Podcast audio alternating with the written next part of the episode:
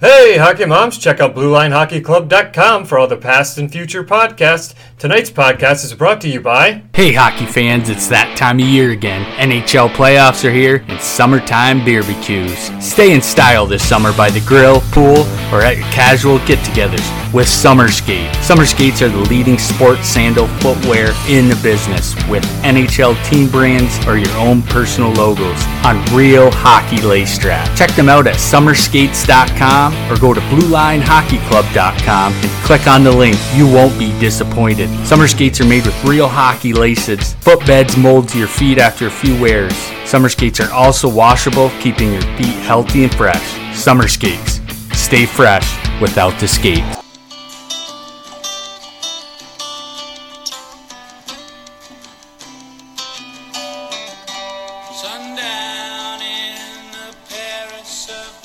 Welcome back to the Blue Line Hockey Club.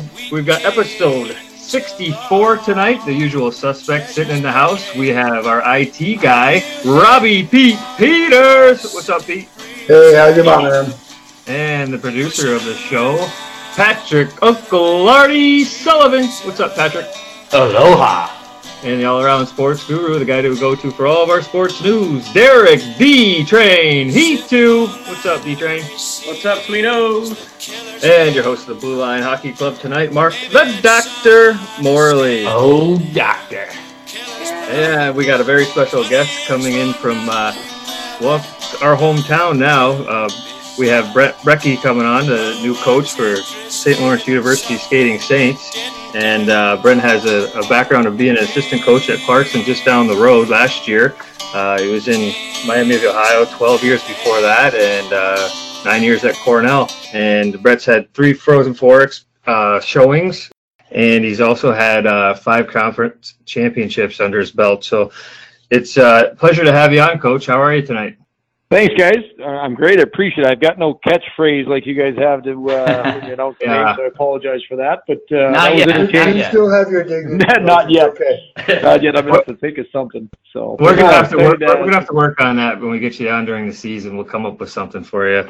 Yeah, exactly, exactly. No, thanks, guys. I appreciate the opportunity to be on the show, and obviously excited to, to be on board and, and get to, get to work here. Yeah, Coach. Uh, it's been a lot of. It's been a huge buzz around the North Country and in this the skating Saints fan world, uh, especially on social media. Everybody's been waiting for the announcement of the head coach for St. Lawrence, and people were just you know every day on Facebook you would see something. Does anybody know anything about what's going on with the head coach? And you know it's been quite the buzz. Yep. Yeah, a lot, a lot of buzz, and you know, it's finally the the announcement came out last week, and you know, everybody's pretty excited about it. And I just w- was wondering to ask you. Uh, we went over a little bit in the beginning of your extensive career as an assistant coach over the last 22 years.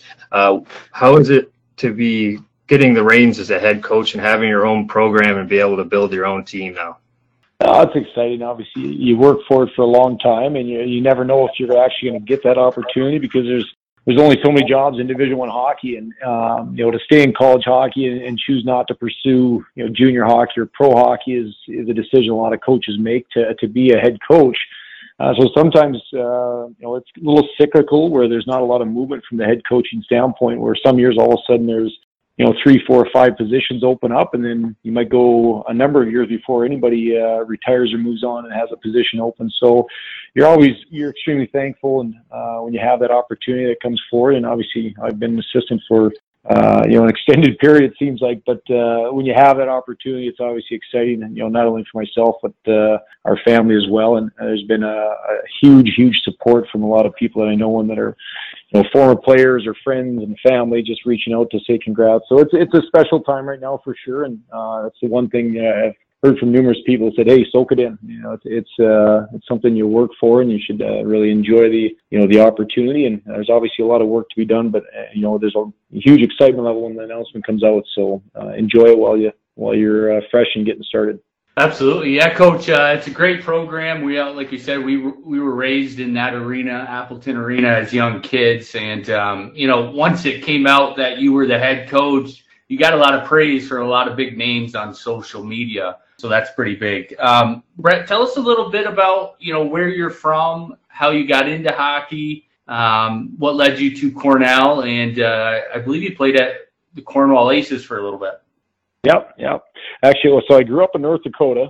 You know, played my youth hockey there, and the funny thing is, when I I had a brother that uh, was kind of um, you know a guy that I've always looked up to and have the utmost respect for. He's a little bit older than myself, a couple of years, and uh, and so he was playing hockey before me. And my big decision to start playing hockey was a tough one because the uh, the youth skates run Saturday morning, and I was going to have to give up the cartoons. And so the first year I went out, I was like, hey, you know what? I think I want to just watch cartoons just uh, for another year or so. And then uh, I went back the following year, just you know, obviously got on the ice and fell in love with it. But uh, my brother was one that really has always kind of pushed me and, and been you know alongside me my entire life, and he kind of got me started in it. So uh, played my youth hockey in North Dakota, and then I played my junior hockey in uh, Rochester, Minnesota, in the USHL back when they had a team.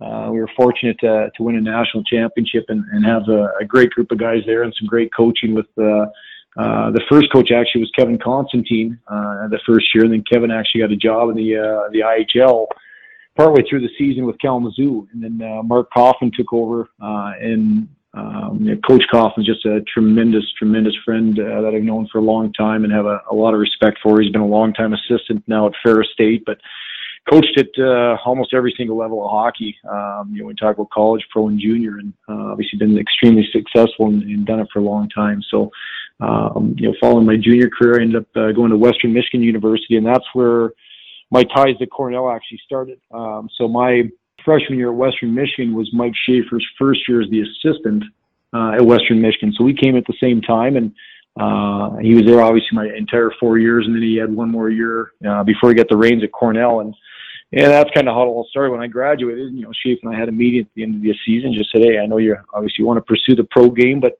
uh, when it's all said and done, if you have an interest in coaching, you know, I'd, I'd love to, uh, you know, bring you on board where I'm at. And so um, that's something that always stuck with me. And I played and kicked around the minors for two years, and, and just decided, hey, I wanted to uh, to pursue something else uh, and hung up the blades. And uh, so I got into junior hockey actually, uh, coaching the North American League uh, in Chicago with the uh, expansion team. So I was there two years, and then the position opened up uh, uh, as an assistant coach at, at Cornell, and I was fortunate that Shafe, you know, still wanted me and, and felt strongly about that. So he gave me the opportunity to get into college hockey, and uh, so then spent nine years there, and then ten years at Miami, and then obviously last year at Clarkson, and, and uh, obviously, you know, everything came together now for the head coaching opportunity. Yeah, coach, it, it seems like, um, you know, the perfect storm for you. At least that's how I describe it. You know, you're, you're, you're coming in where they're, they're putting um, some money into the arena there, has been a whole lot of, you know, we'll just say question uh, about who's who's the new coach. We know who the new coach is this season. That's behind us. Um, it, it, just seems like you're you're coming in with a whole lot of momentum. The town's behind you. What's it like for you to take the reins at, at St. Lawrence? Is it positive for you? Are you looking forward to it? Yeah, no, it's yeah, it's extremely positive. Uh, the support is tremendous, and I think that's the one thing that uh, you know, with with the expansion of Appleton Arena is, is tremendous. Seventeen million dollars being put into that facility, but also keeping the tradition of that building, which, as you guys know, you you've played in it and grown up in it. It's a pretty special place. So to kind of preserve the history and the uh, the tradition that's there with Appleton, but add you know the the new part of the building with the, the locker rooms, the weight room, lounge, video room, all those uh, you know day to day uh, amenities for the players and our staff is going to be awesome. Um, but yeah, there is there's a ton of momentum because uh, the support from alumni, from the campus community, from the, the community of Canton, uh, it's just uh, it's amazing to see the support because that's something uh, I, I think a lot of people don't really truly understand how much support there is there, and it's it's uh, it's awesome, you know. And that starts with President Fox on down you know, throughout the university. It's it's fun to walk around. You just you meet so many people that are just diehard fans that have um, you know, been backers of the program for a long time, and, uh, and they want to see success, and uh, they're there to help and support. But the alumni base is tremendous as well. You know, that stretches you know, across North America, and yeah. it's uh, it's very deeply rooted, and and they're all in. So you know, yeah. it's the support from a lot of different areas, and you need that to be successful as a program. That's just the reality of it. You know, you need to have you know the support in the, in the seats and the stands, but also the financial support and the internal support, uh, you know, to help with a lot of different things that you want to get going in the right direction. So it is, it's, it's a very exciting time and there's a ton of momentum. Yeah. You know, they got a big trench dug around where they're putting the footers for that new portion of the addition. I think the workers are starting to use rowboats to get around there right now because I went over there today and they're pumping water like crazy. So I just, I'm praying it'll ever stop raining here. I feel like we live in Seattle or something. But I got like I got kind of a two part question for you. I'll ask you the first part. I mean, you're taking on a squad obviously that has been basically built by another coach. So and you know the kids are out of town what's it what's the process like as a new head coach when you come in? How, you know how do you introduce yourself to these kids? How do you establish yourself you know as that new head coach and the new sheriff in town basically?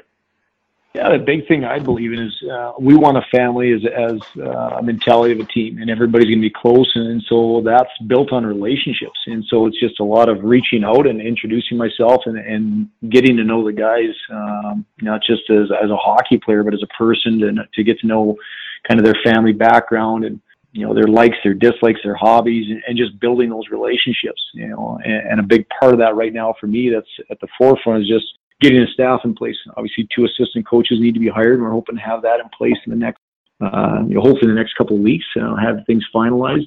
Uh, a good short list of guys for that. But and again and then those guys reaching out and, and continuing to build and blossom those relationships because that to me is a huge part. You know, when you build relationships you build trust you know, and when you have trust amongst your your entire program, staff, players, trainer, equipment manager, whoever it may be, you know, you can bond together through the tough times. And there's going to be tough times. I've said this all along. There's going to be adversity. You're not just going to flip a light switch and all of a sudden we're we're having success and winning championships. You know, there's there's a lot of work to be done to to build it in the right direction. And um, but you know, in doing that, you're going to have some progress, but then you're going to have setbacks. And you know, during those tough times with adversity, you know, if there's a true trust factor there through the, the relationships we've built, we can be demanding. We can be hard on the guys and expect the most of them, and they'll be able to look at us and say, you know what, they, they see the best in us and they want the best from us. You know, and, and our example to be the best for those players in that locker room as a staff is going to be important as well. So they see that and, and know that, you know, we believe in them and we have their back. So it's just, it's a lot of the relationship building right now. And, you know, it's you know, we're getting middle of the summer already. It seems like where we we've got a lot of you know a lot of time that's already gone by, and we've got limited time to get ready. So there's just a lot of work to get done to build those things to make sure there's a comfort level and and establish the culture that we want moving forward. No doubt. And coach, so with that being said, you know what? Talk about like the difficulty. I know because you're coming in a little bit late here, and you still have to build the staff. So, um, what is the uh, how does that you know the first year is probably going to be a little bit difficult because you know the recruiting process is behind a little bit behind the eight ball there, and what's the challenge there?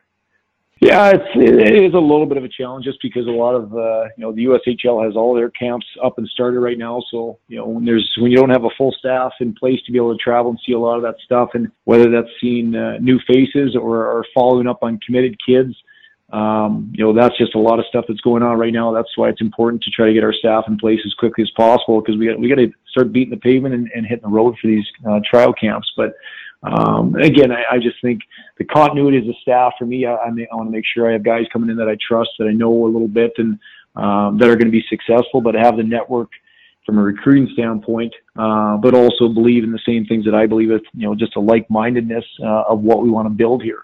Um, so that's just again that that's stuff we got to put into place quickly, and uh, we can't waste time with that. So when they're you know the guys that come on board, they're going to hit the ground running. You know, we'll, we'll be pushing ahead quickly. Any yeah. breaking news on uh, your assistant coaches you want to announce?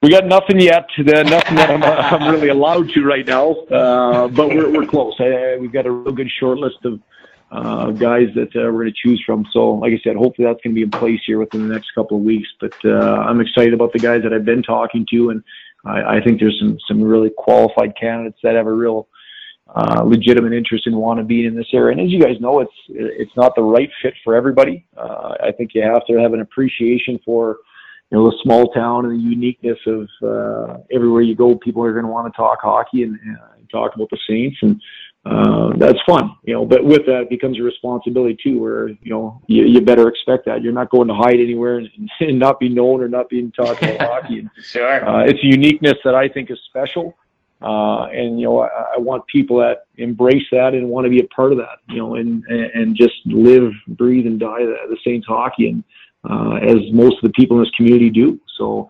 Uh, you have to people enjoy the outdoors. You, you want to be living in a small town, but enjoy the outdoors and you got four seasons. One's probably longer than the other three, but it's something where you know it's a uniqueness again. Where I I, I think that's important that you have to find the right people that are really going to love it here. I'd love to have assistants that grow roots with me here and stay a long time. But the reality is, you know, if we're doing our job and uh, and having success that you know with the young assistants they're they're probably gonna have opportunities for head coaching opportunities that that means you know we're having success so yep. uh, but yeah. you know things right. if things go well and you have people that want to be here long term and love what we're doing here and love the community and the campus and the uh, the university you know those are great things can happen for a long long time is there you know looking forward is there anybody uh, you know who are you looking forward to playing this year besides clarkson the obvious Yeah, we're going to see them a lot. That's, yeah, yeah, that goes without saying. We'll be, a fun, we'll be uh, talking about game. that game, no doubt. Yeah, yeah, you know I'm excited about. You know, we we got some real good non-conference games with. Uh, we've got Maine obviously coming to town for two, which is going to be great. We're actually in the Dartmouth tournament at Christmas time, the the Ledyard National Bank tournament, and then we got uh, Vermont and Providence. So we we got some real good opponents, uh, and those the Providence UVM are going to be at home as well. So uh, and then we travel to Holy Cross and Bentley. Bentley just built a brand new rink that they opened up, so I'm excited to see that. I saw actually some of the some of the video against one of our opponents that uh, we pre-scouted last year. We're playing in Bentley, and the building looks beautiful. So uh, there's you know the non-conference schedule. I'm pretty excited about. You know, there's going to be some real good challenges. There's no doubt, but uh, um, it'll be fun. And obviously, I know a lot of guys uh, that are in the coaching ranks on those other you know those other programs that I have a lot of respect for. So it'll be fun to you know continue to compete against them. Uh, Coach, you now were you at Miami? Did you come to St. Lawrence and play like three years ago, four years ago? Yep, we did. Yes.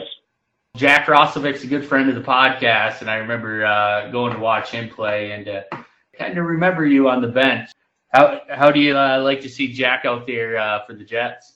Oh, he's a tremendous, tremendous talent, and he's just uh, he's got like scary skills. Like he's just one of those kids that he's still, I think, coming into his own as a as a pro um, he's still a young kid, and you know, obviously uh, played a very short time at Miami, but dynamic, like extremely, extremely talented. You don't you don't come across a lot of players like that, you know. And I coached uh, for quite a while, and it's probably guys like that that have that specialist skill you can count on one hand. And he, is extremely dynamic. And I see he comes from a, a bit of a non-traditional market coming out of Columbus. That you know they've done a great job building that uh, youth organization uh, under the umbrella of the uh, you know the parent club uh, with the same name. So it, it's neat to see a number of those kids come through there, and he's obviously a special special talent. So it's exciting to watch him play. Yeah, and not even just a hockey talent, just a great you know kid. Um, you yes, know, very fun. Yeah, he is yeah, very. Yeah, and then my uh, nephew uh, JD Greenway is playing for the University of Maine, so everyone's excited to uh, see Maine come down and play you guys uh, this year. Uh, we'll be we'll be rooting for both teams, so we'll just say that. well, hopefully lean more towards one side, towards the Saints. That's right. So talk a bit about too. I mean, I know one thing that the uh, reading some of the stuff about uh, what you know Bob Durocher said about said about you after the interview is they really you know St. Lawrence really liked your ability to coach you know this kind of this younger next generation of hockey players and stuff what's the what's the different dynamic that you see when you when you're coaching these uh, you know this like I say this next generation of players that are coming up? Well, I think it's different. I mean, I look back, and this is going a long time ago. Um, you know, we were probably all of us when we played, we were younger. The coach, whatever the coach said, you just went and did it. And it could have been something that was completely off the wall, but it was because it came out of the coach's mouth. It was right. You just did it. You never, you never questioned it. And nowadays, I, I think the the kids are really they are students of the game, but they want to know. You know, I, I coached Topher Scott uh, when I was an assistant at Cornell, and, and Topher did a presentation down at the coaches convention in Florida. And he said, you know, he he brought up a great point. Uh, kids these days are the why generation. Um, so you're not just telling, hey, go do this. They want to know why. You know, and, yeah. and you better as a coach have an explanation for it, and, and they'll do it. But they just they they're going to want, okay, I'll do that, but why? And not in a demeaning way. They're not asking that by any means. They're just they're students of the game, and that's how they're wired. And so, you know, I, I think there's a uh, in this day and age, there's almost like kids don't want to be held accountable is kind of the assumption of it, which I, I disagree. They they want accountability. You know, they want to be challenged. They want to be held to a high standard. Um, that doesn't mean they they always like it, but they they do want it, and need it. And you know, so I think that's something that that hasn't changed. The accountability factor that's been around forever. You know, challenge your players to be the best they can be and demand that of them. And because sometimes a lot of players, when they're young and they're still kind of figuring things out from a maturity standpoint, they don't necessarily know how to challenge themselves to be the best or get the best out of themselves. And, they, and that's where they need you know, a coach, which is ultimately a teacher. You know, we're we're not just coaching; we're teaching the game, but we're teaching life skills and, and dealing with uh, with different things and challenges. So uh, it, it's a different mentality, and it's changed from the. You know, I guess my first year in coaching till now is much much different, and I think I'm a much different coach too. The things I did. I look back as a young coach, kind of going, "Geez, what was I doing?" But uh, you learn a lot as you go through it, and you know, as the players change, you have to evolve and change as a coach as well. So what's the uh, chances we can get a band back up there in the stands at in Appleton like Clarkson? I hope so. I hope, and, and hopefully we're they're finding a place to to be able to get in there because it's jammed up. That's the goal, right? So, yeah, I'd love to have that. I, I think that that's that's a uniqueness for college hockey that you know a number of programs that have rich, deep traditions uh, have bands. It just adds to the atmosphere, which is yeah, uh, kind exactly. of a unique, special thing about college hockey. Crowd. Yeah, I love it the atmosphere for sure. Yeah. If you go west, a lot of the teams out west still they have cheerleaders still. So it's uh, it's just a different element. So it's kind of neat. It's not a bad idea. It's not a bad idea. yeah, exactly. Might bring some guys in. I can yeah, pick one for yeah. you. Yeah, maybe some beer. you guys are in charge of that. You guys are in charge of that That's your task. Yeah, beers in the uh, concessions and cheerleaders in the stands might help out, but I know I know a lot of the uh, a lot of the locals are really excited. Um, you know, there's a lot of pride in this St. Lawrence team, and I know we can talk about it, but you know, the the town of Canton and and the locals in Canton have been, you know, people like we're approaching 40 here. We've been watching this stuff since we were five years old. So, I mean, there's people that have been watching St. Lawrence hockey for 50, 60 years that are going to these games. You know, that grew up in Canton, and they're just excited. They want that winning team. Um, the community always sticks behind uh, the, the Saints. So it's a huge tradition, and I know the community is really looking forward to seeing what kind of program you're going to put together and bring in a winning program for the for the town, for the university, and for all the Saints fans. And it's it's exciting for everybody I know that's involved in the organization. And you know, we wish you the best of luck with with St. Lawrence this upcoming season. And you know, it's going to be uh, I'm sure it's going to be some work for you, coach, to, to build that team. You know, I mean, um, you know, the last year wasn't the best year for for the Saints, and you know, you had a little work to do, but you know, you had a lot of years as an assistant, which a lot of that role falls back on recruiting. So, you know, that should be uh, something that you're pretty good at. So. Yeah, we're excited about it. It's and again, the it's funny you talk about the the support and the, the number of uh, people are just diehard Saints fans. The uh, I got an email this morning from a gentleman that was he's been a fan for 60 years, and so he reached out and uh, sent me an email, which is extremely nice of him. And he's, he's from this area, and just uh, you know they all they all want the best for the program as we all do, and so there's a lot of, of backing and support and excitement, and uh, you know obviously we'll do our best to to get things moving in the right direction as quickly as possible. Yeah, new look at the rink, new look behind the bench, and uh, I'm sure there'll be some new faces in uh, in the, some skates on the on the ice too. So uh, everybody's looking forward to it in the community, and we really really appreciate you coming on. I know a lot of people in the area wanted to uh, hear a little bit about you and you know get your philosophy and stuff like that. So we're we're excited to break the news on the Blue Line Hockey Club. That's for sure. Thanks, guys. No, I appreciate the opportunity to be on. It was fun. Thanks for All coming right. on, Coach. Thanks for your time, Coach. Good luck, man. Thank you, sir. Thank you. Thanks, guys. Enjoy Good the luck. evening. Yeah, you yeah, yeah, sir. Fill the seats. Fill the seats. All right, boys. Uh, good interview with Brett Brekke and uh, new head coach for the St. Lawrence Skating Saints. And you know, like we just I just finished up talking about what a exciting time for that program.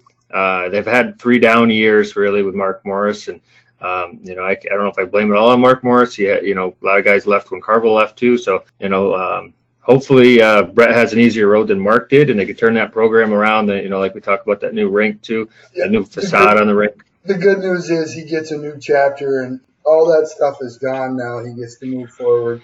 New building, new rink, new everything. You know, go get it.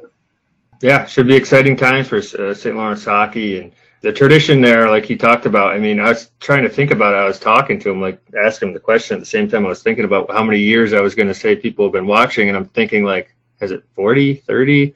Well, if well, you think about it, as kids, we've been watching since five years old, probably. Yeah, yeah. That, we've been watching 35 we years. We didn't touch on was uh, 1920s is how far back it. So the history is 1920s, and he'll be he, he is the 15th coach in that program's history. So you know, not many in a lot of years, a hundred yeah. years. Yeah, I mean, especially we had three in the last uh, four years or whatever it is. So yeah, yeah, and uh, he, you know, as us four guys grew up in Canton and going to the game since we were five years old, you know, it was Joe Marsh, and you know, I don't think that happens too often. Coach Marsh uh, grew roots there. Some of us went to school with his daughters. I don't think that happens too much around, you know, these bigger schools. You know, you see coaches leaving to be, you know, the head coach of Dallas, be the head coach of the New York Rangers, be the head coach of the Flyers. But uh, we were lucky and fortunate because we had Joe Marsh and he wanted to stay there. So for us, our experience is we get one head coach at a, uh, you know, St. Lawrence and they're supposed to stay there. But that doesn't happen. And, you know, coach said tonight, you know, when we asked him about his uh, assistant coaches, um, you know, he's hoping, you know, to get some assistant coaches in there that are looking to grow roots in the town of Canton, stay there with them. But unfortunately, sometimes, you know, when you have success, which he's hoping, eventually they have to leave, right? They want to be head coaches too. So it is tough. So um, we'll see what happens. I, I think uh, it sounds like he wants to stick around for a little while and grow the program. So, uh, who knows? We might have another Joe Marsh. Uh, you know, he's got young kids that sticks around for a while.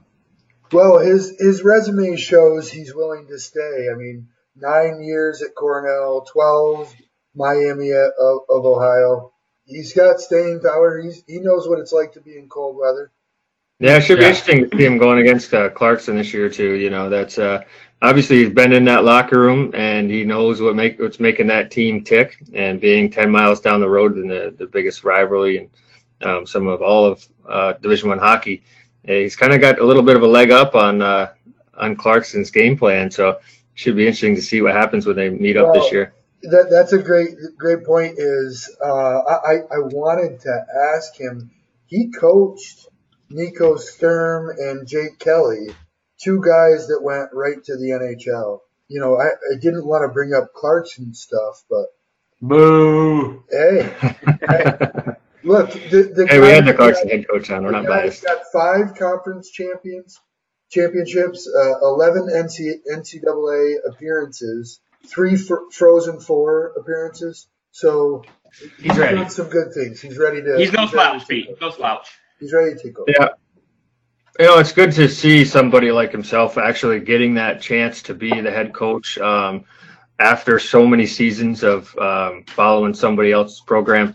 I mean, that's a long time to be an assistant. And he, I'm sure he could have left to be a head coach at a D3 program or, you know, a smaller D1 program somewhere. 20 and years. He, he put yeah, juniors or, or any other, many, many other yeah. Yeah. I mean, there's pr- probably been many opportunities where he could have jumped ship, and um, you know, he felt like he was doing what he needed to do to become a, a really good Division One head coach, and you know, he got his opportunity. So it's good to see that they saw the value in that and saw the value and the experience that he's had in, in college hockey because you know 22 years in, in uh, college hockey is a long time.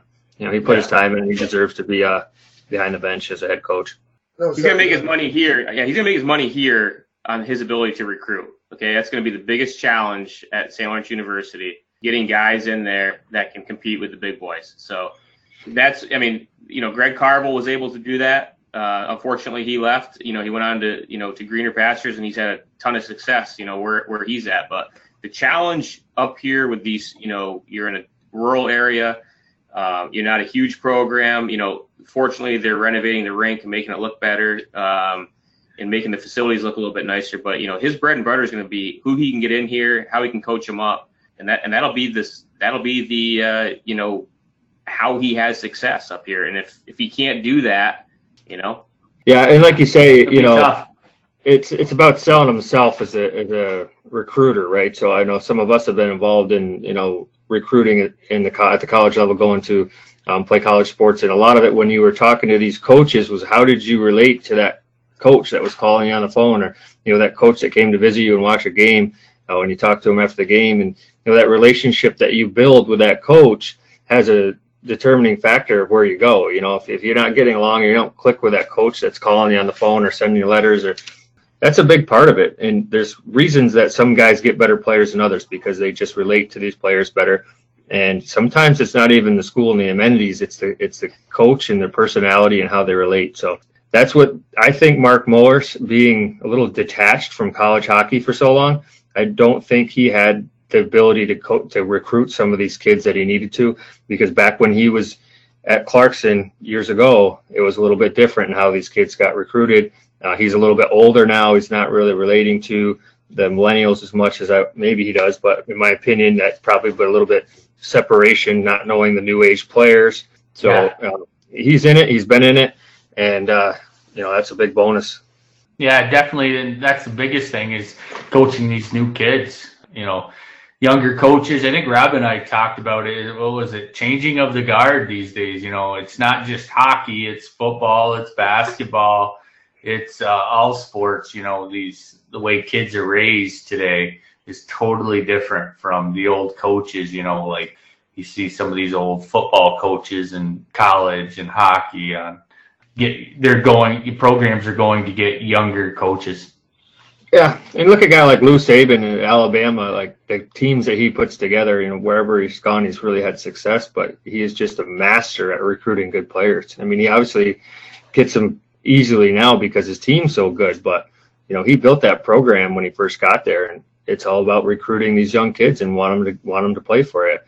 So that's that's what college sports is all about is the recruiting aspect. And if you're, and a lot of times if you if you build a good support team like his assistants have to be good recruiters because those are the guys going on the road and going to see these guys play and they're the ones making phone calls to the players at night and sending them letters and all that shit. So if you can put together a good support staff um, that'll be huge too. Big time. Look it's not it's definitely not impossible because i mean look around. I mean obviously the big programs are going to get the big names right? But look at look at sports like the NFL, right? How many players make up a roster in the NFL that are undrafted free agents, right? So there's there's people that are looked over, people that are missed, and if you have good guys out there scouting, good assistant coaches out there that can find diamonds in the rough, it's 1,000% possible to build a great squad, no matter the size of the program. So I, we all, I, am speaking for all of us. I know we wish him all the best. I think he's going to be successful. I just have a feeling about him. Um, there's a lot of guys big names around around the, the, hockey world that have you know given him big stamp of approval. So I think uh, I think he's gonna have a lot of success, and uh, we look forward to seeing it. So. Yeah. Yeah. What's the name? What's the name of the school um, in Springfield, Mass? Was it American International or American? American International. Yeah. Yeah. I mean, like take a school like that. Yeah, that's a good example. Take their program, look to where they've got. I mean, St. Lawrence has their tradition already. I mean, so it's not too hard to turn around that program. Look at what they're doing up in Springfield. So St. Lawrence made it to the national championship, you know, with uh, Jamie Baker and that crew. So it, it's possible. Yeah, good interview, boys. Good interview. I'm glad, I'm glad we got them on, and uh, hopefully all these listeners from the North Country are going to be able to get a little perspective on what's coming into the uh, St. Lawrence locker room next year. And um, we're we're happy to break this news first here on the Blue Line Hockey Club. All right, boys, we got a new sponsor, the Blue Line Hockey Club now, Rocket Grip. Rocket Grip, they're actually out of Latvia over in Europe. Got a pretty cool product they have where you can take these grips, they're almost like a rubber product, and you slide it over the end of your stick. And you can actually put it over the old tape that's on your stick, and it'll have the same um, form as, as you're used to. And you pour hot water over it or use a heat gun, and it just shrinks around your stick. So you get a lot more use out of. Uh, you don't have to keep taping your stick you know, every couple games and it's not falling apart. It's not getting sticky like the tape's always getting sticky on your hands and stuff like that. So they've got a really cool product that they've sent us. And if you haven't seen them yet, rocketgrip.com, you can check them out. You can also get your logos on them. Uh, they sent us some with a nice blue line logo on them. Uh, get your team logo on there. So it's a pretty cool product. You got to get on there and check them out. And uh, if you play lacrosse, they also have a whole line for lacrosse sticks as well. How do they look, Robbie? Really good, really good. It's uh, three easy steps. Obviously, you choose your style, you jam it on the end of a stick, and you put boiling hot water on it. It's not. You're good at jamming things, Rob. That's it. It's not rocket science. It's No. rocket grip, No, baby. but it is rocket grip. so I mean, I, it's a good idea, right? How many times you you end up taping a stick just to break it? So you, you spend a lot of money on a uh, on tape jobs that you end up breaking. So a one timer with uh, rocket grip, and then you use it till you break your stick. All right, I'll give it a shot. Plus, you get to jam it on, jam it in. Yeah, yeah, yeah. what he's good at, baby. Yeah, good product, boys. Um, and it's kind of cool that we got a company out of Latvia that's supporting the Blue Line Hockey Club over here in the United States. Um, our reach is getting a little bit further than we even knew. Um, so that's pretty cool that we got some listeners over in Europe. Really cool. Give a good shout out to rocketgrip.com. Get out there and check it out. We'll get a promotion code from those guys to get you a discount on your rocket grips and uh, nice big sponsor for the Blue Line Hockey Club. Yeah, just one more thing, um, real quick. I mean, it looks like you can get them in any color. I don't know if you if you said that part. You can get them in any color, and you can get your logos and stuff um, customized on them. For our listeners, you can't see, but what I'm looking at, what we're all looking at, is um, the rocket grip with our logo on it, which is awesome. You know, I think it's cool. Rocket grip, check them out. Little little collusion we've got going on with rocket grips. Thank you guys. I think so. Latvia, right? Russia, same thing. All right, boys, we got a lot of uh, cool stuff to talk about in the NHL, especially the Cup being won last night by the St. Louis Blues. Postponed our podcast one night so we could all sit down and enjoy the game and, and give an analysis of the game tonight on our podcast. And uh, pretty good game, guys. I mean, the last game with we didn't talk about Game Six, I don't think yet either, but you know that was a blowout by the Bruins um, going into Game Seven. So you know, I thought after game six that the game seven was going to be, you know, in Boston would be a different story. But I think that that um, Benner stole the show in the first period. The, the problem was he was making so many good saves on the Bruins, and they had so many awesome chances in that first period to score. But he was standing on his head, so I think he took a little air out of the Bruins in the first. And then, you know, right at the end, uh, they got the goal with a couple of seconds left in the period that was a little deflating for the Bruins. I don't know if you saw Marchand. What a what a terrible change he made, um, going Yeah. to the ben- going to the bench, leaving his guy open in the slot. You know that goal definitely falls on him. With that minute, with just probably ten seconds left in the period, or maybe even less, uh, making a change, going to the bench. That was terrible.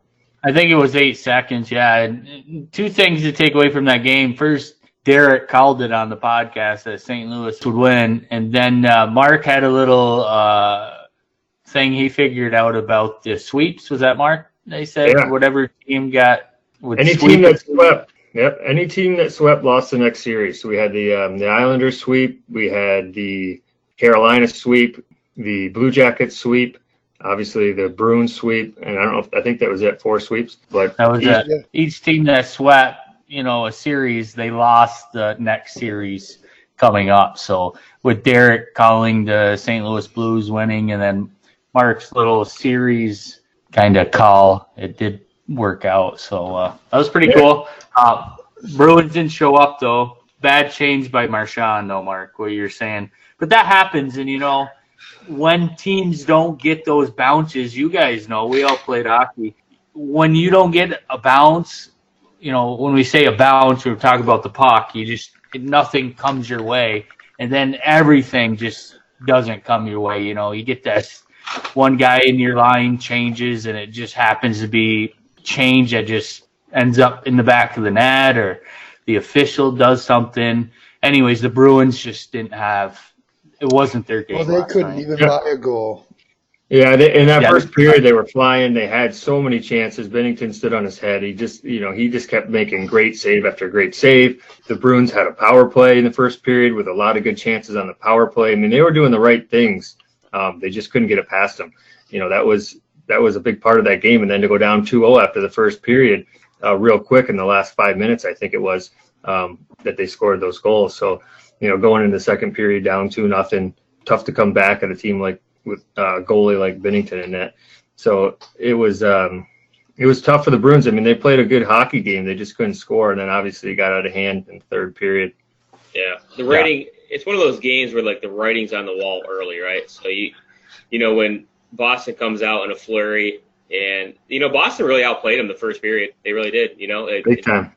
I don't think the St. Louis Blues had a shot to like uh, four minutes left in the period. Yeah, I mean, exactly, Yeah. exactly. So I mean, they, but you know, like as a, as an opposing as a team, you're you know you're the home team. You're out there and you just fucking barrage that goalie with shots, and he save he's saving everything. Everything. everything. You know, you're just like, you know, it, when you're a player, it doesn't matter what sport you're in. You know, eventually in the back of your mind, it starts to creep in like, Jesus Christ, you know, you might not be able to fucking put one past this guy tonight. You know what I mean? So that the head game started to play a role early, and then to pop a goal like you know, like I say, seven seconds, like you guys are saying, seven seconds left in the game. It was like just a double whammy as far as you know, stuck in the window. Yeah. You could just see it, you know, writing on the wall. But the reason why I picked St. Louis was, you know, early in the playoffs even was just because you take a team that was like literally, well, I think it was 37 games left in the season or something like that, right? And they were at the bottom of the freaking league, you know, and they, 3rd. yeah, I mean, i- i- and then here they sit, you know, into the playoffs. Now they're in the Stanley Cup Finals. Like, you, you just got to start thinking to yourself, like, obviously there's like some magic in the air that you just can't describe. You know what I mean? So, Yeah. um, it, it just seemed like a, a perfect storm. And uh, last night, for all intents and purposes, was a perfect storm for the for the Blues too. Well, yeah. And Brett Hull, guys, Brett Hull, real quick. you know, he's still fucking hammered right now. He's, Is he? he's He hammered. lost his phone, I heard. There's no doubt he's hammered right now. He's doing keg stands with the boys right now. No, out of the out of the Stanley Cup. I, I have no doubt about it. Brett, Brett, your phone's ringing. It's my wife. Ignore it. Ignore it. Oh, she ain't bothering him right now. There's no Chuck it over. she knows the drill by now. Yeah, I, just to touch on the game a little bit, um, something that I noticed that after that first period with all those chances, uh, and then they're going down 2 0 into the second and third, I just noticed it seemed like the Blues were whiffing, or not the Blues, the, the Bruins. This there was a opportunities to Coyle a couple times with the puck on his stick, and he would go to shoot, and he'd like just kind of fan on it. Um, Marchand did that once or twice. Pasta uh, lost it a couple times. It seemed like they just couldn't keep it on their stick. And I was like, they'd be right in front of the net, and I'd be like, shoot it, and then you know, kind of get let down almost. I just kept, kept feeling that let down feeling every time they had the puck in a scoring position. They just couldn't get it on their stick enough to uh, to get a good shot. So um, I don't know what it was. It just seems like it wasn't their night Thing, yeah. just wasn't their night. Um, they just seemed like they got some chances where they couldn't just put the puck on their stick in the right position. Um, you know, so unfortunate for them. They had a great run. I mean, Coyle had a great run. The perfect, the perfection line. Um, you know, what a great season for them. Obviously, they couldn't finish it out, but game six, you know, everybody was talking about the perfection line. You know, so it's a totally different conversation today than it was a couple of days ago after game six. So um, good for the Blues. You know, I think it was what 1967 when the franchise came into play. They haven't won one, so great for that community. They had the whole stadium filled. I think they had the was it the football or the baseball stadium. People Oh. were watching. Baseball. Not not football, but baseball and their their home hockey rink was full. It- yeah. And they were. It wasn't it raining out. they were Yeah. watching the game in the rain. Yeah. Pouring. Yeah. Pouring. I mean, like the Blues. So it was a really good, you know, year for the St. Louis. St. Louis Blues won the Stanley Cup. I mean, for the hockey team, um, they won their first Stanley Cup. Byington set a record for the most wins as a rookie goaltender, with 16 in the history of the NHL. Um, so that's big. Guys, And, it, you know, it's got to be said since we're on Byington right now that he came from the Providence Bruins. He came from the Boston Bruins system and won a Stanley Cup in their own barn. Yeah, just like your Well- Buffalo fucking Sabers giving up O'Reilly. O'Reilly. Yeah, yeah, yeah. Some well, good decisions. Coach. Byington was just on a, a loan release, so there's all these contracts that you can do where they just, you know, loaned him to the Providence. St. Louis loaned him to the Bruins. The Bruins was paying his salary, and then after a year, they had to give him back, or if they wanted to keep him or whatever. So it was just kind of a loner. But you're right, Rob. Yeah, I mean, he. If you guys saw it when him and Grzelcyk went through the line to shake hands, they stopped and talked for a while because Grzelcyk played with him um, at the Providence Bruins. And um, speaking of Grzelcyk, he he played last night, and they took Kuhlman out. Kuhlman played, so Grizzly got hurt with that hit on the boards a few games ago. I think it was game what five Yeah, or four. talked. Yeah. Game two, I think it was early in the series. Oh, was it? It might have been early. Yeah. So he was out. He out like Kuhlman up, and Kuhlman is was just ripping it up. He had a goal. He played. He won the national championship at uh, Minnesota Duluth. He did really well. And when I saw Grizzly, you know, it's tough. You know, if I was the GM or the coach, and you know, the uh, doctor cleared Grizzly. Grizzly played all regular season, you know, and it would be tough to sit him in Game Seven of the Stanley Cup and bring up this kid Kuhlman that you know played for Providence, even though Kuhlman played pretty well the last couple games, and they sat him and put Grzelcyk in. But you know, Grzelcyk hit the crossbar, played Didn't pretty he well. score? He- Didn't he score the last goal? he scored, yeah, he scored on the last one, yeah. So he hit the crossbar and he scored. So um, I don't know. I just thought I'd put that in there.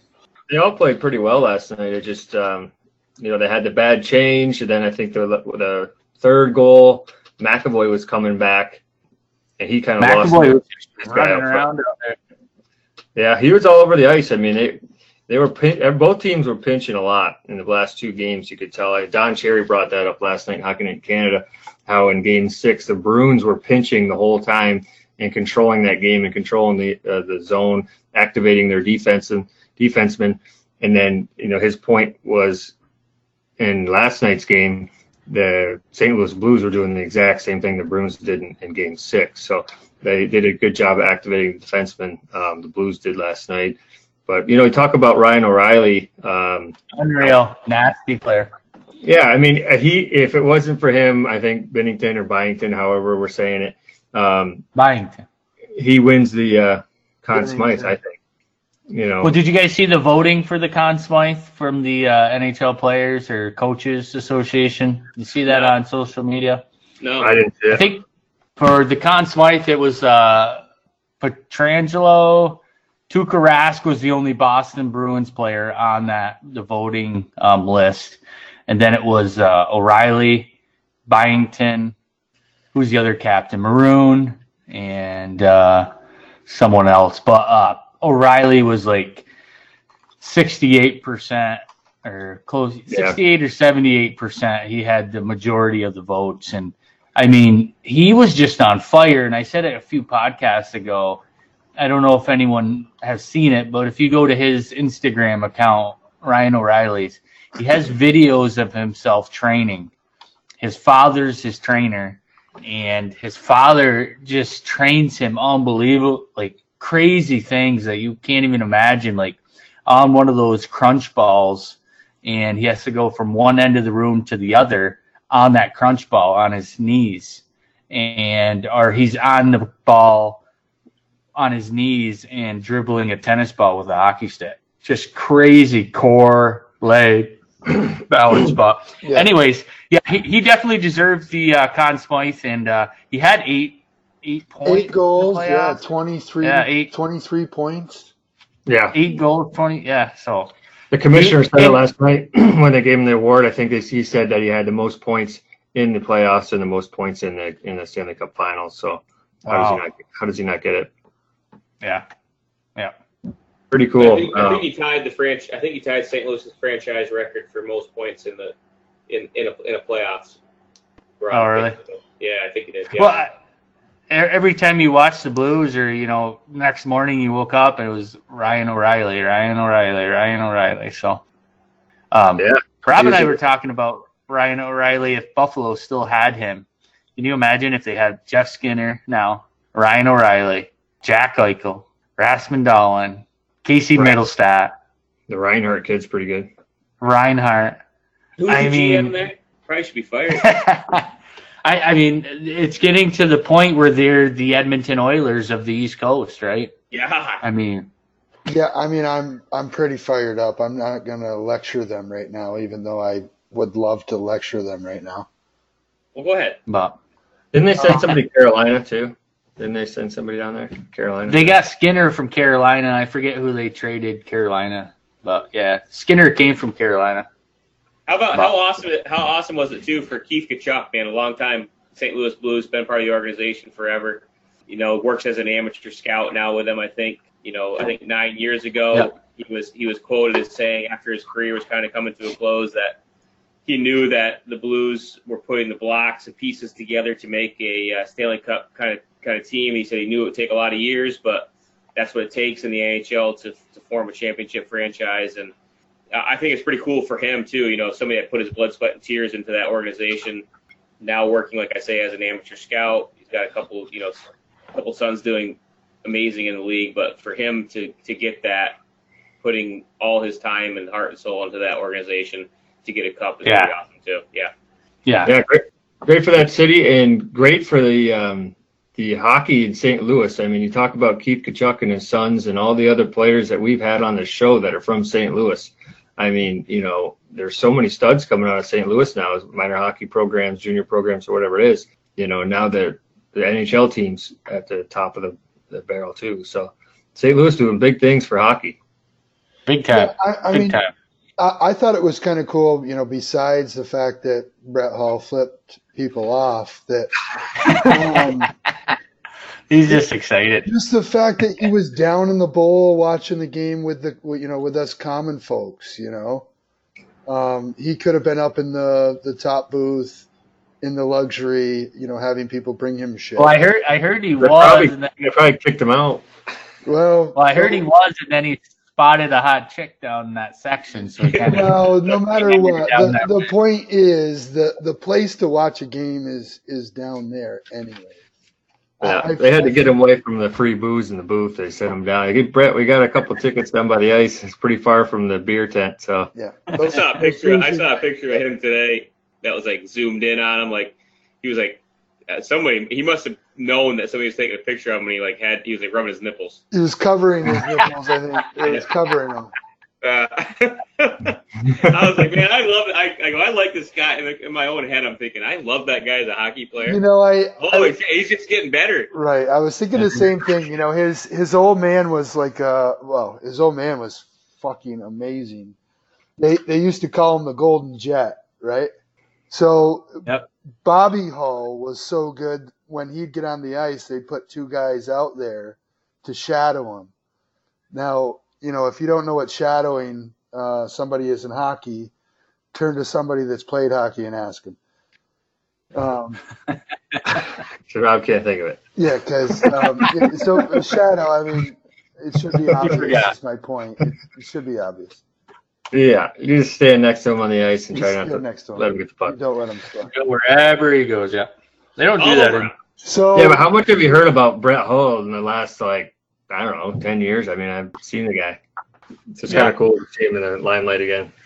Well, like Derek was saying, you know, Keith Tkachuk and you got Jamie Rivers out there. You got uh, who else is out there? A bunch of uh, um, Brown, Tkachuk. All those guys are just been out in St. Louis, kind of training these kids and just living it up in St. Louis and putting their time in and they finally won the Stanley Cup, and that's pretty cool for keeping it quiet, working hard, and now that it finally paid off. So it's awesome for St. Louis, and it's their first Stanley Cup, so it's big for hockey. I wonder where the Cup's partying tonight. Hmm.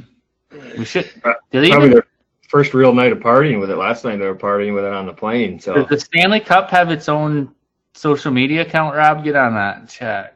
They must have a Twitter sure feed. Does, right? Well, isn't Pritchard, is that, Pr- that Pritchard guy accompanies that thing wherever it goes, anyways, right? Yeah, that's true. So, what yeah, do we got? A couple dates coming up here, Marcus. What's that? Yeah, we do have a couple dates. Uh, I was just gonna say, did you? We saw a little picture of uh, Tarasenko had a six-month-old baby sitting in the. Uh, was it six oh, months? Yeah. Six days, yeah, because it still had the hospital blanket on. You know, the same one that every hospital seems to have in the United States. In the cup? Wrapped around. Blue with the pink stripe. Yeah, basically the baby was like completely inside the cup. That's how small it was. So that was pretty cool. I'm sure that was a good experience for him and his family. Um, what a great way to introduce that child to the world. Yeah. So um, that being said, Pat, we do have. Picture, uh, what's that?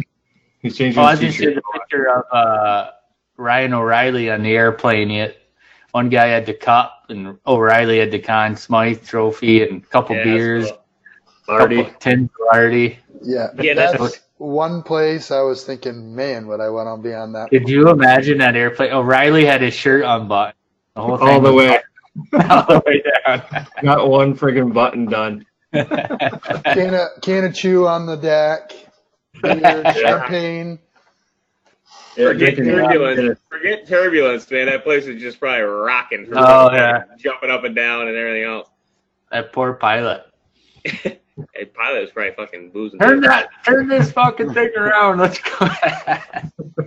Yeah, I'm, I Oh. can't wait to hear the stories about the cup and what's going on, and uh, checking out their their social media sites. Just like last year with the Caps, we every once in a while we see where the cup was and how wasted they were with it. That was pretty fun. Yeah. We do we do have some dates coming up. The the first uh, the first of the big dates is the NHL awards is going to be on the 19th, um, just in a few days here. So. Uh, we probably should have made some predictions on those boys. I don't know if we want to do that tonight or not. We gotta.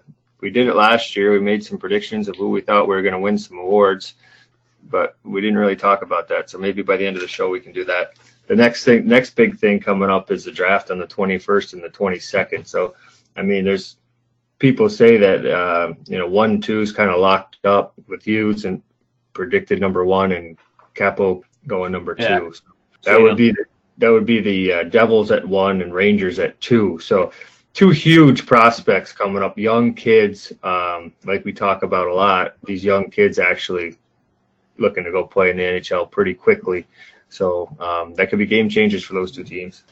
I'm gonna go through the uh, real quick. No uh, bantering or anything. You guys just tell me who you think. Okay. King King Clancy Trophy: Zucker, Lundqvist, or Ekman-Larsson. You said uh, Larsson. One more. Lundqvist. Um, Zucker, Lundqvist, Larsson. Tell everybody Um, what King Clancy is while I I'm thinking about these three. I think I'm going to go with uh, Zucker on that one. Lundqvist. Rob, you have Lundqvist. Lundqvist. I mean, I've only heard the first two. I'm going to say Lundqvist, yeah. Hart Trophy: Crosby, McDavid, or Kucherov. Mm. Oh man, MVP of the I league. think I'll go first again. I'll go with Kucherov. I don't know how you don't. I Most do. points in the I season. do. He didn't get in a Stanley Cup uh, ring this year. So Neither sorry, did- coach. Uh, MVP, I'd probably take McDavid. He's by far, Ah, I think. Norris Trophy, It's the same best thing. defenseman. Giordano, Brent Burns, or Hedman. Burnsy. Uh, I'll go, I'm going to go with Burnsy, Hedman Giordano. I like Burnsy. I like Giordano, Calgary. Selke Trophy, Stone, Bergeron, O'Reilly, best defenseman, offense, best uh, offensive defenseman. Mark Stone, Bergeron, O'Reilly. Uh, man, I think I'm going to go with Mark Stoney's Stone on pretty that good. one. Yeah, I don't know. It's tough. Stoney's pretty good as far as Bergeron's won that defensive spot 15 times in a row. Yeah, Well, we'll go with Bergeron then, huh? Give him another I'm one. going to go O'Reilly. I, yeah, I mean, Oh. doesn't O'Reilly have to suck all the awards that would be uh, he's in, in in the running for? He's he's it right now. Uh, what else are we got here? Calder Rick- Trophy. At the yeah, rookie of the year. Uh, I, I think just because of the, the Stanley Cup win, um, Binnington's going to win that one. Yeah, it's Pettersson or Rasmus Dahlin. I was going to go with Binnington for sure. Binnington. Yeah, Pet- Yeah. Pettersson. Pettersson got hurt, but he did have a phenomenal.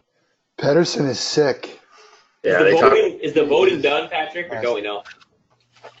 I don't know. That would make a big difference. Ted the Award, Kane, McDavid, Kucherov. That's like the. I don't even know what that is. Uh, Lady Byng, Barkov.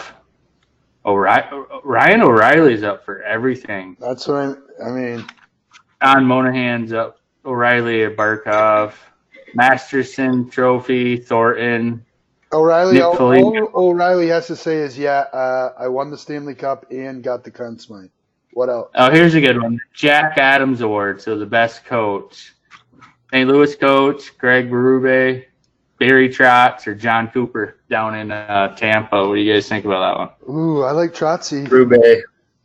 Um, but Berube. you know, Craig Berube did uh, win a Stanley Cup, so got to go. I mean, with the- I mean, he took his team from worst to first, baby. yeah, Yeah. Came in halfway through the season. Yeah. Uh, the manager of the year. Here's another good one. Sweeney. Cooper, real quick though, Cooper. Look, I mean, what the fuck did he do? He got his team the President's Cup and then fucking sucked the nut. That's true. Uh, what was I just? I, I oh, would like to see uh, the coach of the year. I would like to see uh, Carolina on that one, but um, I guess they Brandon didn't. Moore. Yeah. Brind'Amour, yeah. Moore, yeah. Honorable mention. Yeah, Uh, GM, oh yeah, GM of the year. GM of the year, Armstrong of the Blues, Sweeney, or uh, the Hurricanes, Don Waddell. I'm Um, going with Donnie Waddell. I'd Yeah. say. You don't think the Bruins? No, fire him. That's Well, good. I mean. GM, GM of the year, just making making like you know like what? How did you transfer form your team? I don't know. I mean, they did pick up Ryan O'Reilly. That was a big big deal in the, for the Blues. Um, I think Carolina probably had the biggest change overall as far as becoming a uh, a better team this year. Um, they were right there Yeah. to be be in the Stanley Cup. So I'm going to go with Don too. Yeah. Yeah, I'm gonna go with Don. Just I mean, his AHL team won the. His AHL Calder. won the Calder Cup. Yeah, yeah. He put uh, the head coach in at Carolina, and their team went pretty deep. So Yeah, goalie situation there, like he got it figured out, even though they didn't have a big prospect. Um, you know, done did some good things. You know, got grabbed some players from the Wild. Uh, worked out for him at the end. A couple good trades. We Cool. missed one. Mark Messier Award. That's the leadership award in the NHL. Uh, Giordano, Calgary, Simmonds, um, Wayne Simmonds, and with the Predators now, and Justin Williams. Um, Justin Yeah. William. yeah, I mean, he he was a stud in these playoffs. I mean, we didn't talk about him too much after they lost, but why would you? But you know, he was a stud out there, and he definitely led his team. I don't know if it's a leadership award of leading your team, or I'm not sure what goes into that award. But if it's about leading your team, I think he's he's the man. Yeah. I think we them all. Yeah, pretty much most of them. I was just kind of skimming over them, but uh, I always like watching the NHL awards, so that'll be fun to to watch at. See all the guys dressed up with their their crazy outfits and No their teeth. Uh, no teeth and their Brent Burns' beard, and it's fun. Yeah. I'm excited. Coming up. I was watching the um, the Canadian station last night after the game, and um, they interviewed Ryan O'Reilly, and he dropped an f bomb right in the middle of this fucking conversation. They were asking Just- like they asked him a question. I don't really remember what it was. He was like, "Yeah, it was just fucking awesome" or something like that. And he's like, "Oh my god, I'm so sorry. I'm so sorry. It was live, right?" and uh, he apologized like five times at the end of the interview. So sorry for swearing. I'm just so amped up right now. I don't even know what I'm saying. I'm surprised that doesn't happen more often, honestly. You know what I mean? Like, They're real moments. We'll, we'll let you yeah, I slide. mean, it's it's Yeah. hard for me not to swear every other word out of my mouth. You know, like, Yeah. so I, I can't even imagine. Yeah. And then they at the It'd be after that, after that they were you know this I was just still watching the Canadian station and I don't know if the uh, NBC was the same but they had each player getting the cup so they'd hand them the cup and they'd be like woohoo fuck yeah fuck you know, Yeah, like, every- Fuck yeah. Woo. I don't know they, did, they, weren't, Right? What do you expect? They weren't bleeping it out but I was like man this is this is crazy I haven't heard this many f bombs on national TV NBC actually went on a commercial break and then came back and said, uh, "Sorry about the uh, swearing. If all, any of you families back home heard it, um, these guys are really excited, but we turned the uh, uh, microphone off." So then they were, were still handing it around, and you could read their lips. yeah Yeah. Yeah. The Canadians didn't care, man. They let it ride, and they Yeah, had every f bomb on that. Um, every f bomb was was heard on national TV on the Canadian station last night. Oh, I thought that was kind of kind of hilarious, but they were all fired up. Um, you know, those guys were each getting handed the cup. Um, Even when it went down to like the trainers and the uh, um, equipment managers, when they would raise it on their, you know, they were on carpet with the cup with sneakers on. And They're raising it. They're going fucking right.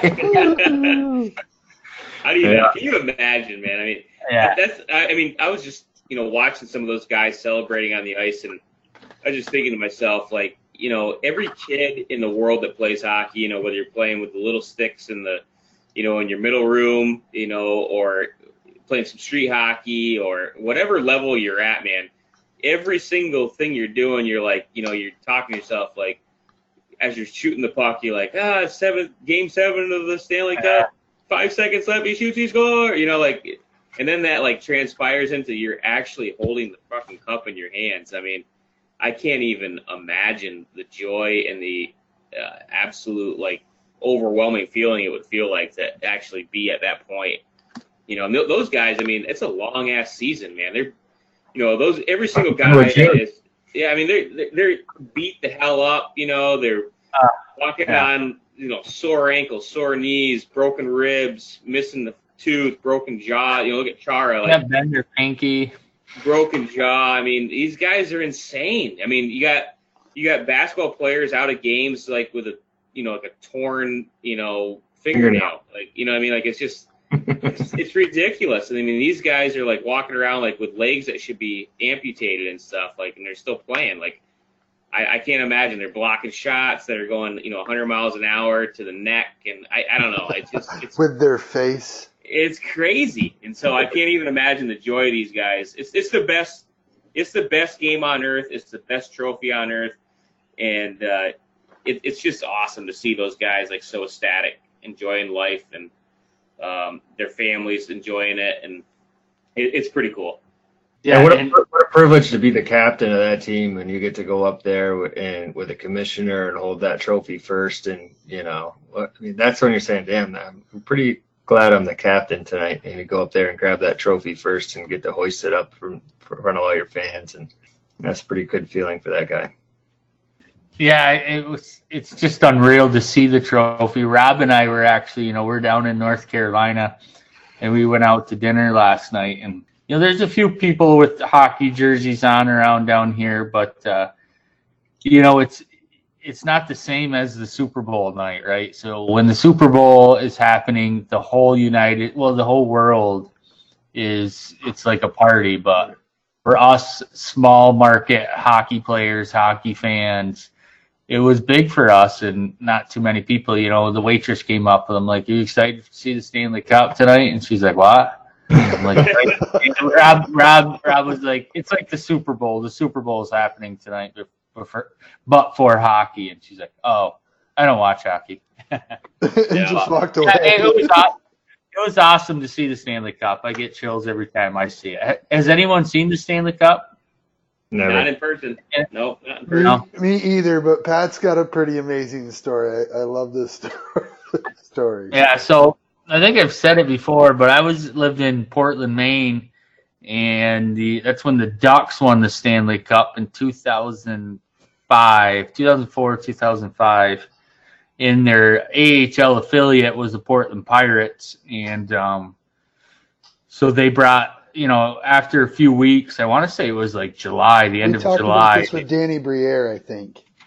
Yeah, I didn't talk about the Stanley Cup, but it touched on Portland. After but so they, like so they brought the cup to the AHL affiliate because all those guys get to, you know, general managers and stuff get to hang out with it.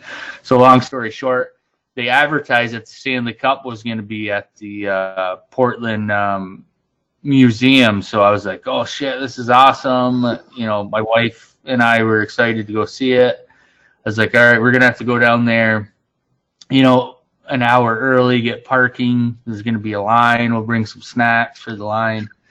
So we go down there. Hey, you lardy. No, no one was there.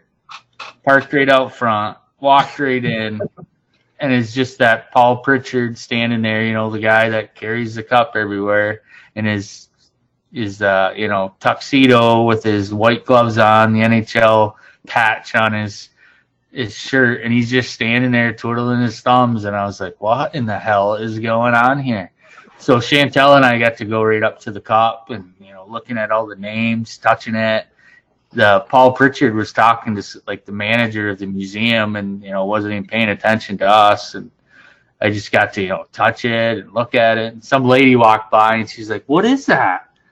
And I was like, "It's the Stanley Cup." She's like, "What's that?" And I'm like, "It's like you know the NHL award of winning the national, you know, the Stanley Cup, the trophy, the league, the you know the league trophy."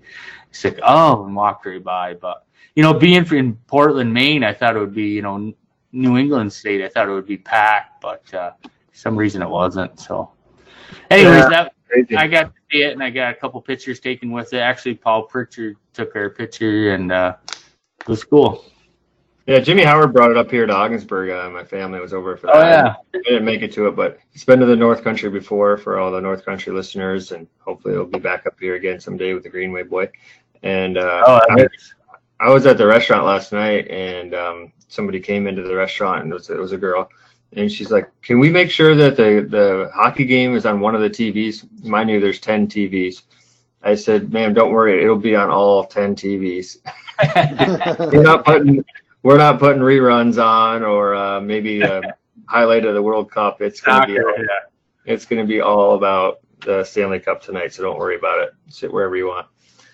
Nice. But um, if we want to touch on the, the World Cup, there was a little bit of a controversy there. Um, the women's the women's team they won what 13 to nothing or something like that in their first game, and um, a lot of people were talking about, well, that's not very good sportsmanship. Why are they running up the score so much? I mean, come on, you really need to celebrate after every goal and score 13 goals on this poor team.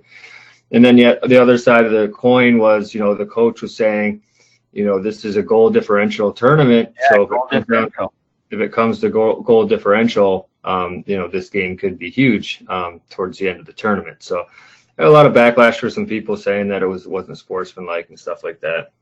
Well, you know, to me, I mean, if it's goal differential, if it comes down to goals, then you want as many goals as you can. So people that don't know about that or have been in a tournament, they're just they're just stupid, so they shouldn't even talk about it. It's goal different. Duh. Duh. Yeah. Comes down to goals. The point is to put them in the back of the net.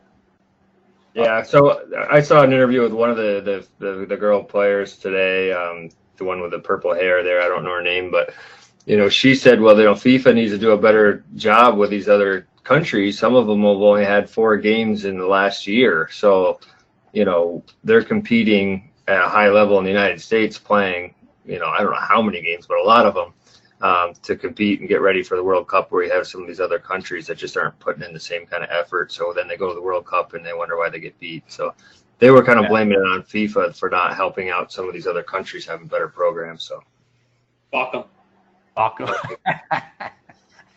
but that's soccer. I guess that's the next biggest thing for us right now. Is uh, what we can talk about until the golf starts. Well, we can talk about golf. Golf, the U.S. Open's going on right now. Um, yeah. Anybody see any of that today, or catch any of the uh, the scores at the end of the day? I did catch some of it. I was watching Tiger going along. Uh, it looked the course looked beautiful. Everyone was, you know, spraying them.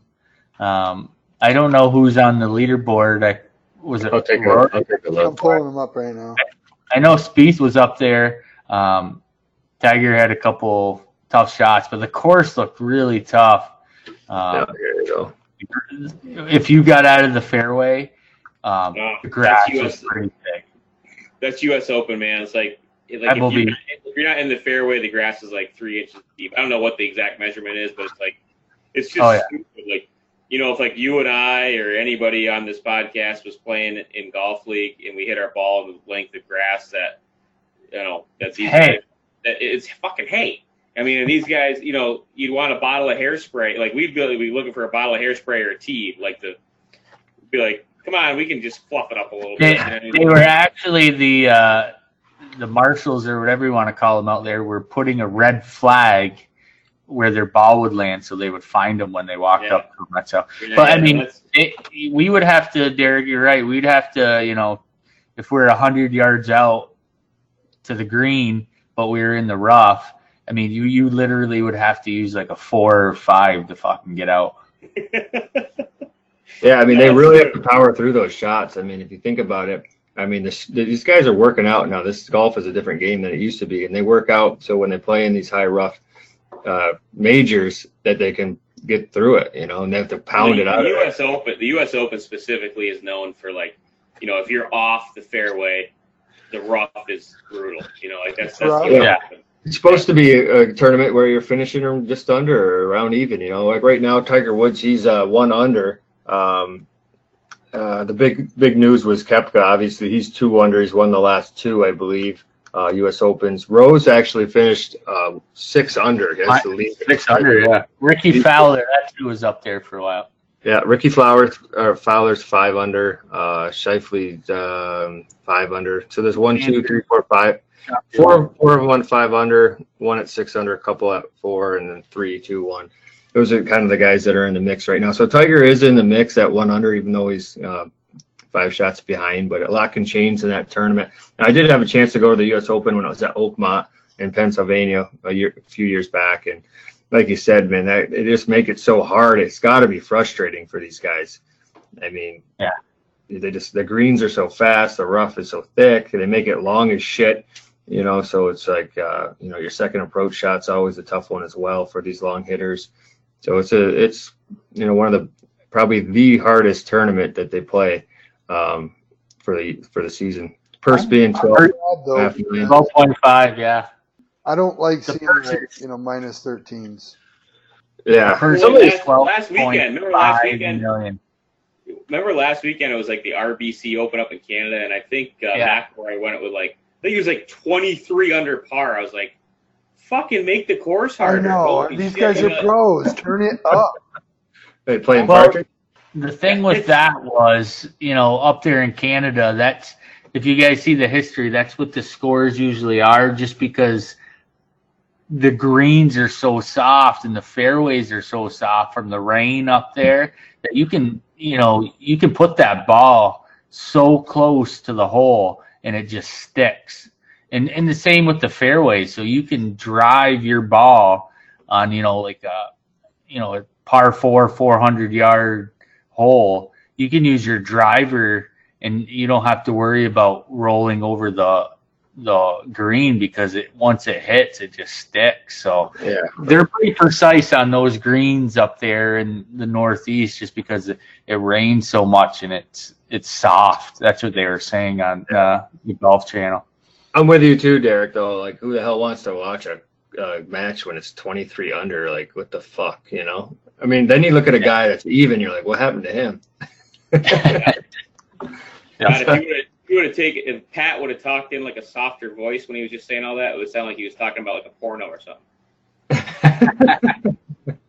Yeah, I, I'm excited to watch that. Um, you know, that's one of the one of the majors I always want to watch. The Masters, the Open. Um, you know, so that's going to be cool. I hope Tiger gets back up into the uh, top five here um, tomorrow or Saturday to make Sunday with a red shirt a little Yeah, bit more. That'd be fun. You know, that's He's kind at, of min- he's at minus one, right? Tiger right now. yeah, yeah. Yeah, so he's in the mix and he sprayed the ball all over the place. They were saying he was scrambling like crazy today, so that's uh, that's was. good news for him. I mean, so if he if he's uh, at minus one on day one, that's pretty good. Because usually, you know, these tournaments, these major championships, like you know, somebody sprints out to the lead, and then all of a sudden, you know, like on Saturday or you know, even on Sunday, like you have guys like five strokes up, and then all of a sudden, you know, a guy that was like you know four strokes, five strokes back is all of a sudden in contention towards the end. So Yeah, Yeah, a golf. yeah, watch of- Koepka. You know, watch Koepka. He's two under today. He's steady Eddie, man. He's always he doesn't seem to He fuck had a up. Hawaiian hat on. I liked it. Aloha. Uncle Artie, Uncle Artie esque. You send him that one, Pat? Was that like part of the sponsorship program you did? was a Nike Hawaiian hat. I'm gonna get it though for sure.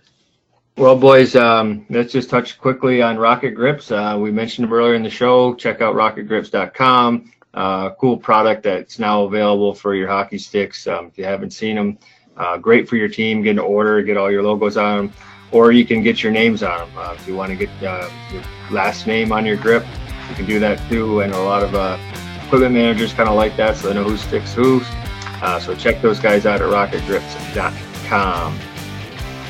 And boys, that seems to be the end of the NHL season for us. So uh, we'll be talking about the NHL awards, the draft, uh, you know, trades, all that kind of good stuff in the coming weeks and months. And we'll be keeping you up to date on what's going on in the hockey world. Uh, so stay tuned. Check us out on Twitter, BlueLineHockeyClub.com. And don't forget to rate us uh, on, on our podcast. Uh, give us a five star rating and a nice review. Help us get bumped up there on iTunes. I just want to thank uh, Coach Brett. Give me Brett Brecky Jerky. No. I just want to thank the head coach for coming on. That was cool to be able to talk to him, and I hope St. Lawrence does well. They need a good coach to, uh, you know, get settled in, put some roots in Canton, and get that program turned around, especially with Appleton. But uh, um, that was awesome that we got to talk to him tonight, today. Today, Junior. Yes, definitely. Good conversation. I know a lot of the North Country folks will want to uh, check that out. So we'll be pushing that out all over the North Country, um, just for some of our um, close listeners or fans of uh, our friends of the program here.